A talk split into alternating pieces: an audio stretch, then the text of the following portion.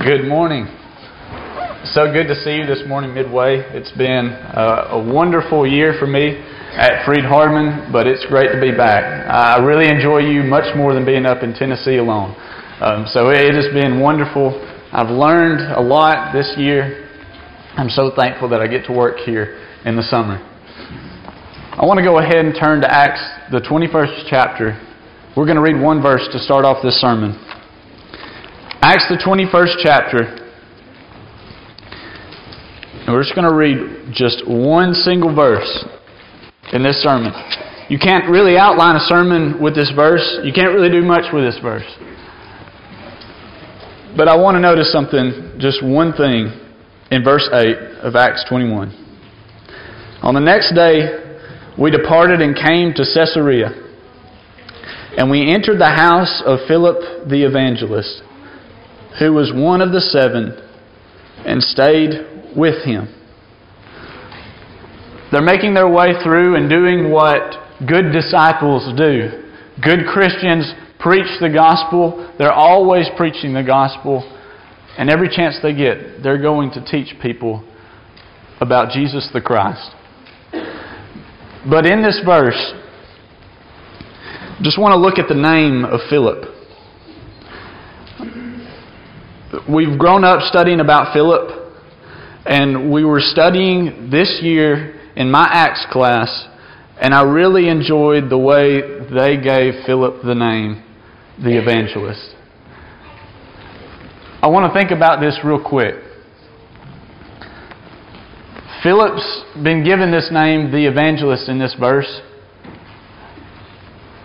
And I want us to think this morning, I'm going to ask the question Would I be able to take those two words, the evangelist, behind, out from behind Philip's name, and put it behind your name, and not be a liar?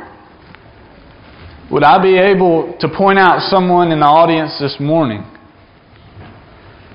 and say, Connor, the evangelist? Would I be a liar? Mark, the evangelist? Would I be lying if I were able to say that? I want to tell you a true story, and then we'll get into the lesson. There's a boy leaving the church building with his girlfriend, and he opens up the door for his girlfriend. She gets in the car, and he goes around to get in the driver's side, and they're backing out of the parking lot, and he notices that she is very silent.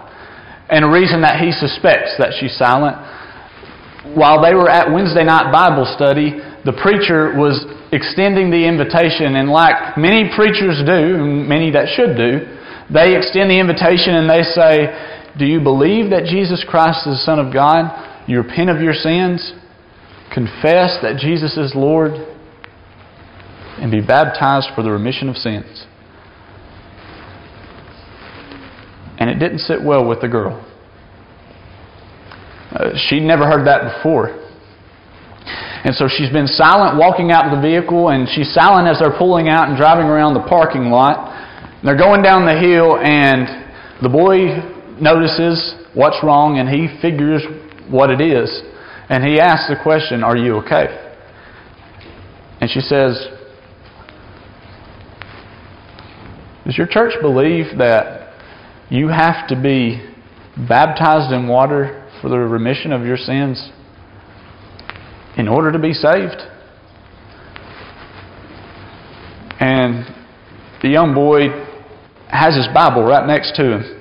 It's sitting on the cup holders in the vehicle. And he picks up his Bible and he hands it to the girl in his passenger seat and he says, Listen, don't take my word for it.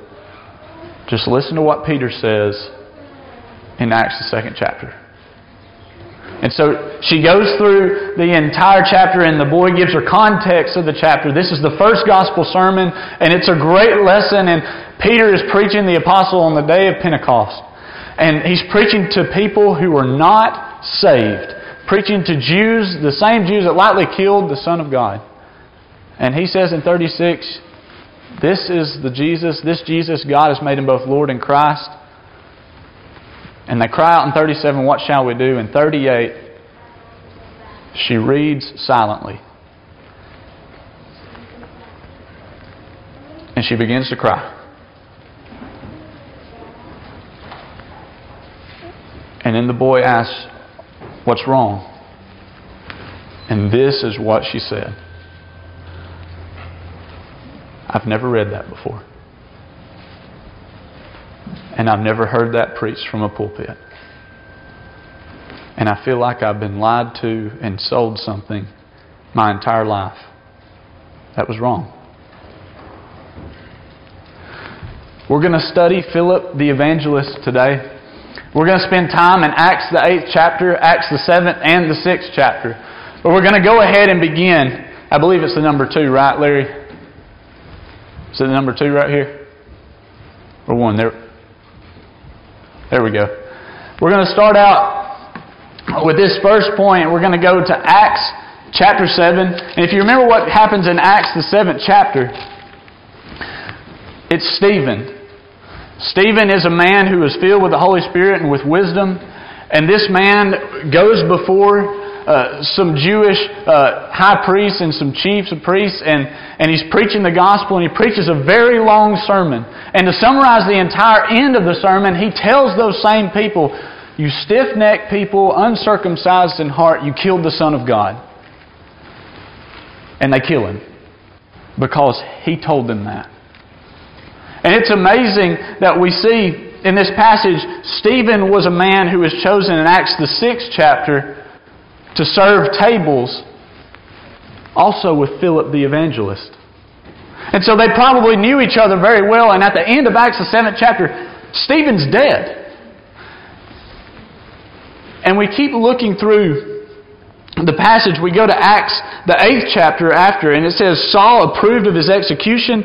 There arose on that day a great persecution against the church in Jerusalem. They were all scattered throughout the regions of Judea and Samaria, except the apostles. Devout men buried Stephen and made great lamentation over him. But Saul was ravaging the church, and entering house after house, he dragged off men and women and committed them to prison. And you got to ask the question can it get any worse? hearing the screams of men and women being dragged out of their houses and being committed to prison just because they're Christians. And then the death of Stephen. And then we look at verse 5 of Acts, the 8th chapter.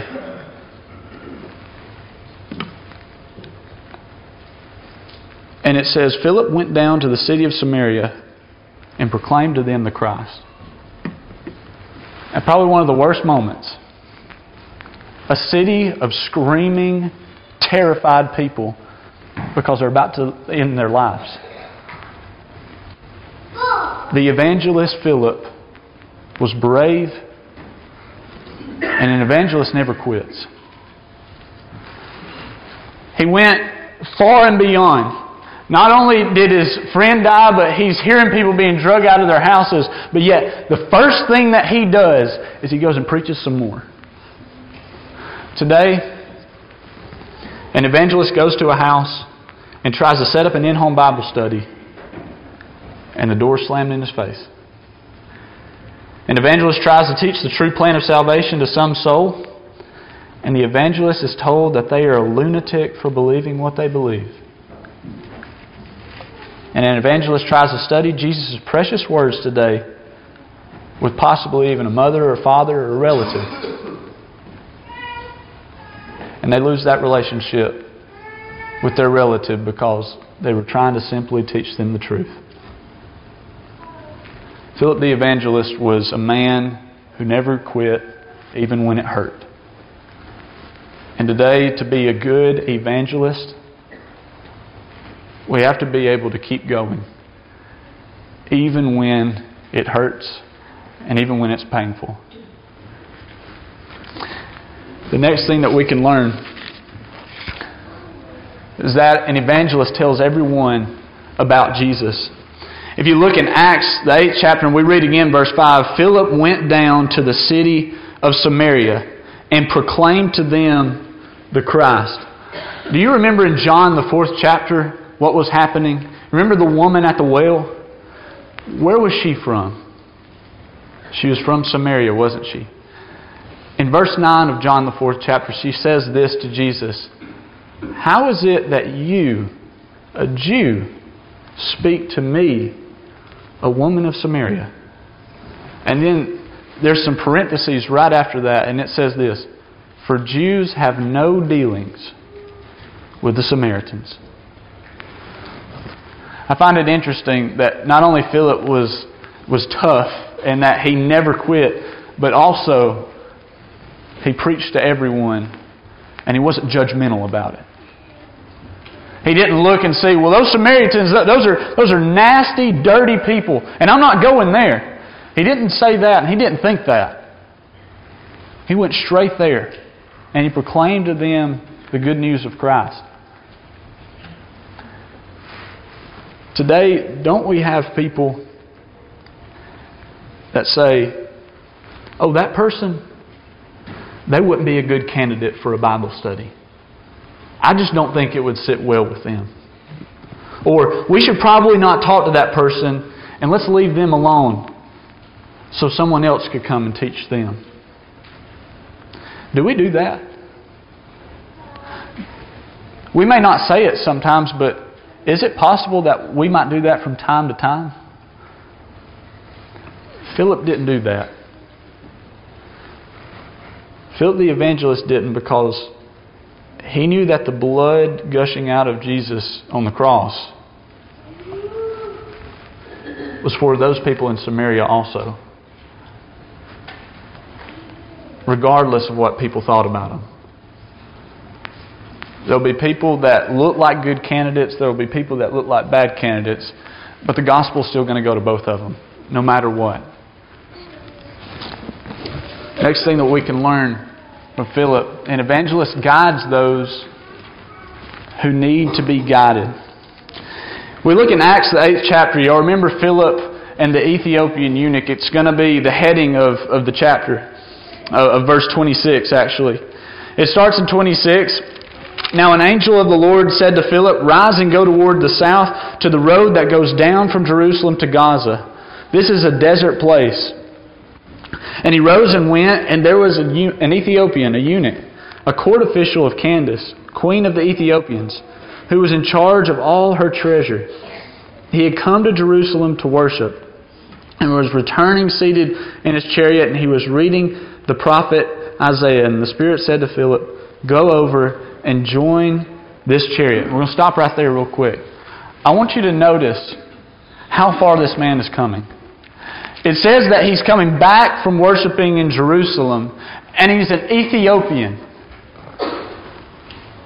As the crow flies from Ethiopia to Jerusalem, it's 1,539 miles. I read up on some things and I studied over it and I figured out it could have taken him several weeks and even possibly up to three months to get to Jerusalem. And then possibly three months back. He's a eunuch from Ethiopia, and he's going to worship God. It's possible that he was a Gentile being a God fearing man. He did not submit over to the Jewish uh, rituals of becoming a proselyte a Gentile converted to Judaism, but he was a God-fearer and, and he kept some of the commandments of God. And here he is, coming back from Jerusalem. The Bible tells us that he's alone, but he may have had someone with him. But he's coming back from a long journey in a desert a God fearing man who's trying to please God. And I want you to notice verse 30 and 31. So Philip ran to him and heard him reading Isaiah the prophet and asked, Do you understand what you're reading? And he said, How can I? Unless someone guides me.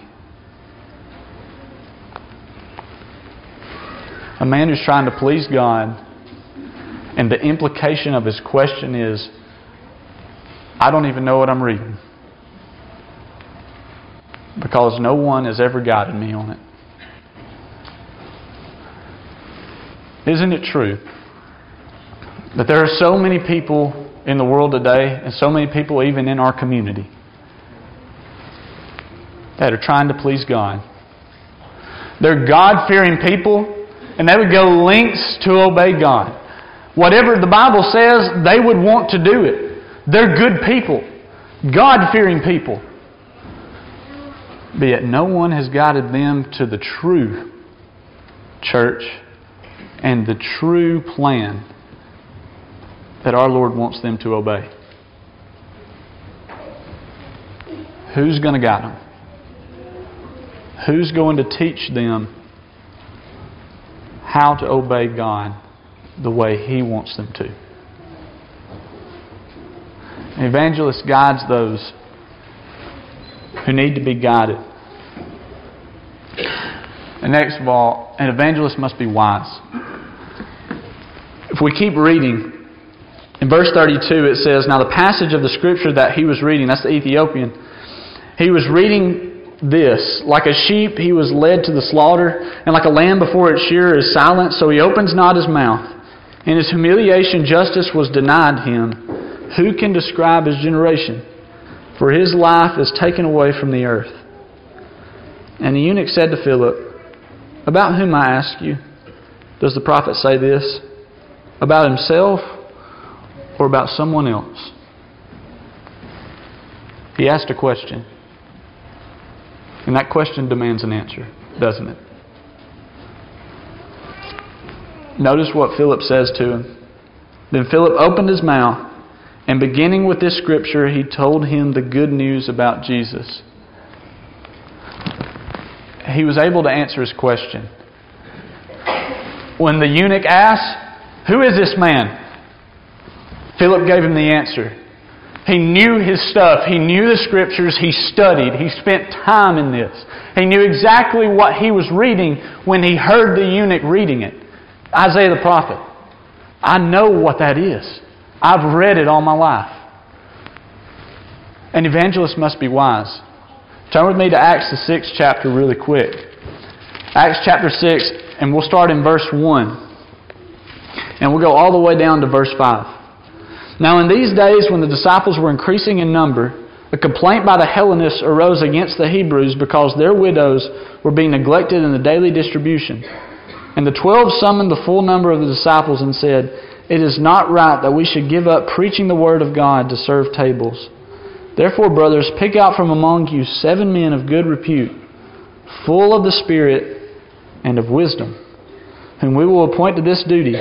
But we will devote ourselves to prayer and to the ministry of the word. Now listen to verse 5.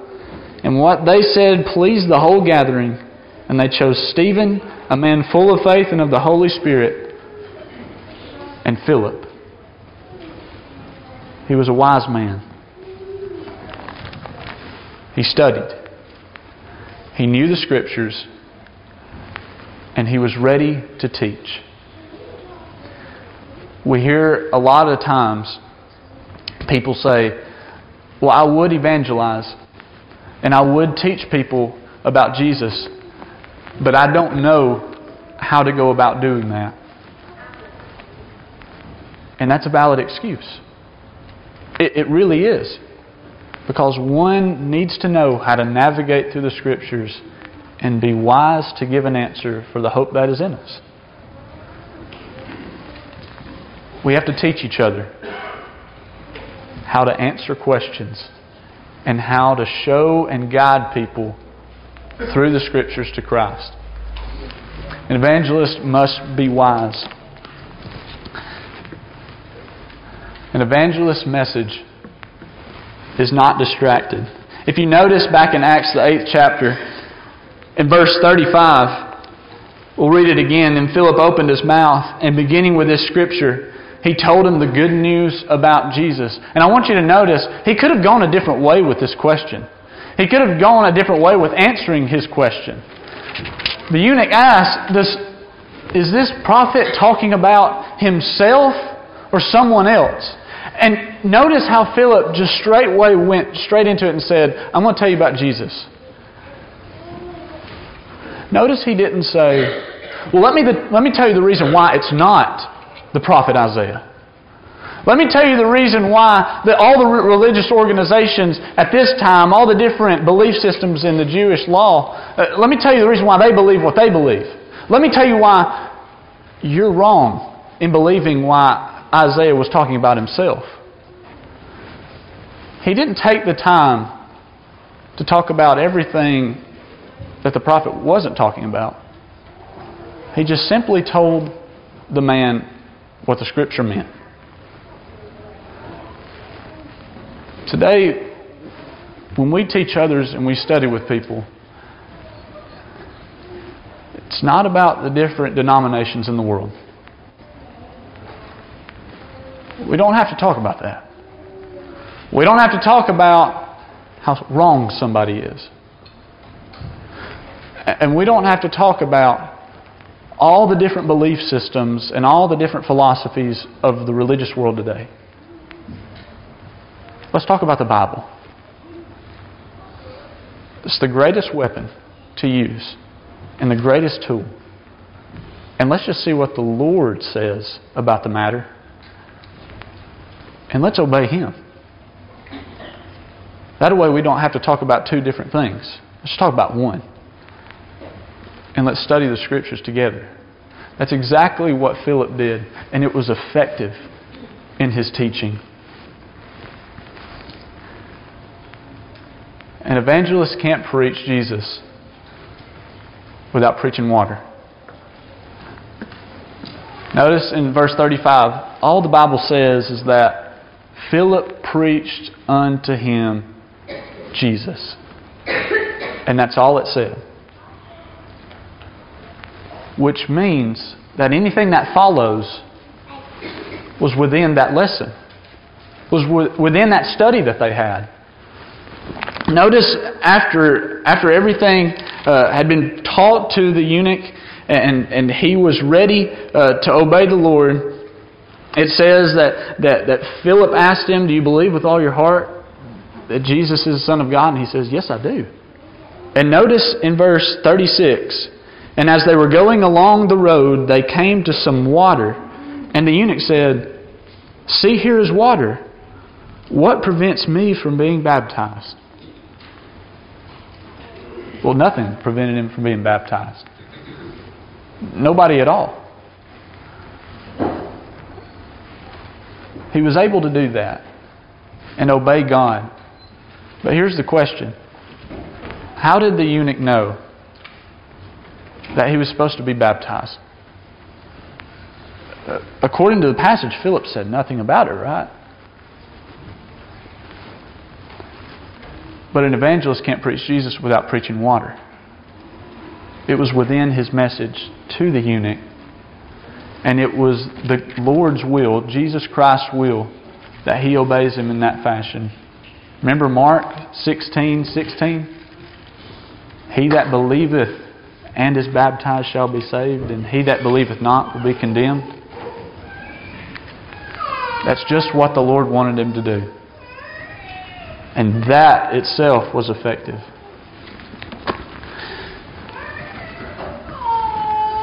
I want us to go back in Acts chapter 8 just a little bit and, and show how Philip came to this man. I think it's amazing how I can read through a passage and we can study it all of our lives and never see something. But can we go back to verse 29? And the Spirit said to Philip, Go over and join this chariot. So Philip ran to him and heard him reading Isaiah the prophet and asked, Do you understand what you're reading? Notice the urgency.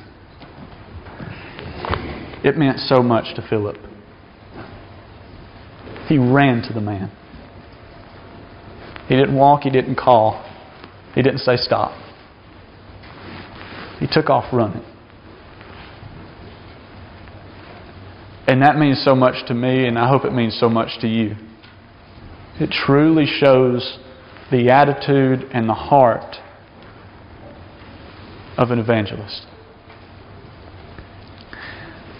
I wanted to make some illustration at the end. I attended a beautiful, a beautiful funeral this past week, and it was amazing. I'm sure the family was so blessed um, to be there and to have such support and love uh, throughout it all. And I attended there, I sat down, we sang so many beautiful songs and heard a great, great eulogy from great godly men. And there was a woman there that means the world to me. And there was another man there that means the world to me. But they're not members of the Lord's church. And so, after the funeral was over, I walked over to them and I told them how much I love them. And I gave them a hug. And for that moment, I thought to myself, man, I wish I could be with you in heaven one day. I really do. And that means the world to me. In Luke, the 15th chapter, I'll have to ask Mark about it. But I don't know of any other passage where God is personified as running in the Scriptures. But when the prodigal son was coming home, his father saw him from afar off and he had compassion on him. And when he saw him coming forth, the father felt that compassion and he began to run. And he ran straight to his boy and he hugged him and he kissed him. I guess the point that I'm trying to make is that we run to the lost because God's attitude to a lost person coming home is one that runs to that person and embraces them. If you're not a Christian this morning, we're thankful that you've come here. But we'll be honest with you, we would love for you to be our brother or sister. We would love for you to be a part of the family that we're a part of. Having believed that Jesus Christ is the Son of God, repenting of those sins and turning to God and living a life much better than any life you could think of. You confessing the precious name of Jesus Christ to be the Son of God, Lord of all, and being baptized in water for the forgiveness of sins, just as Peter taught, and then living a faithful life with us, and then spending eternity with us. That would be great. Please come forward now as we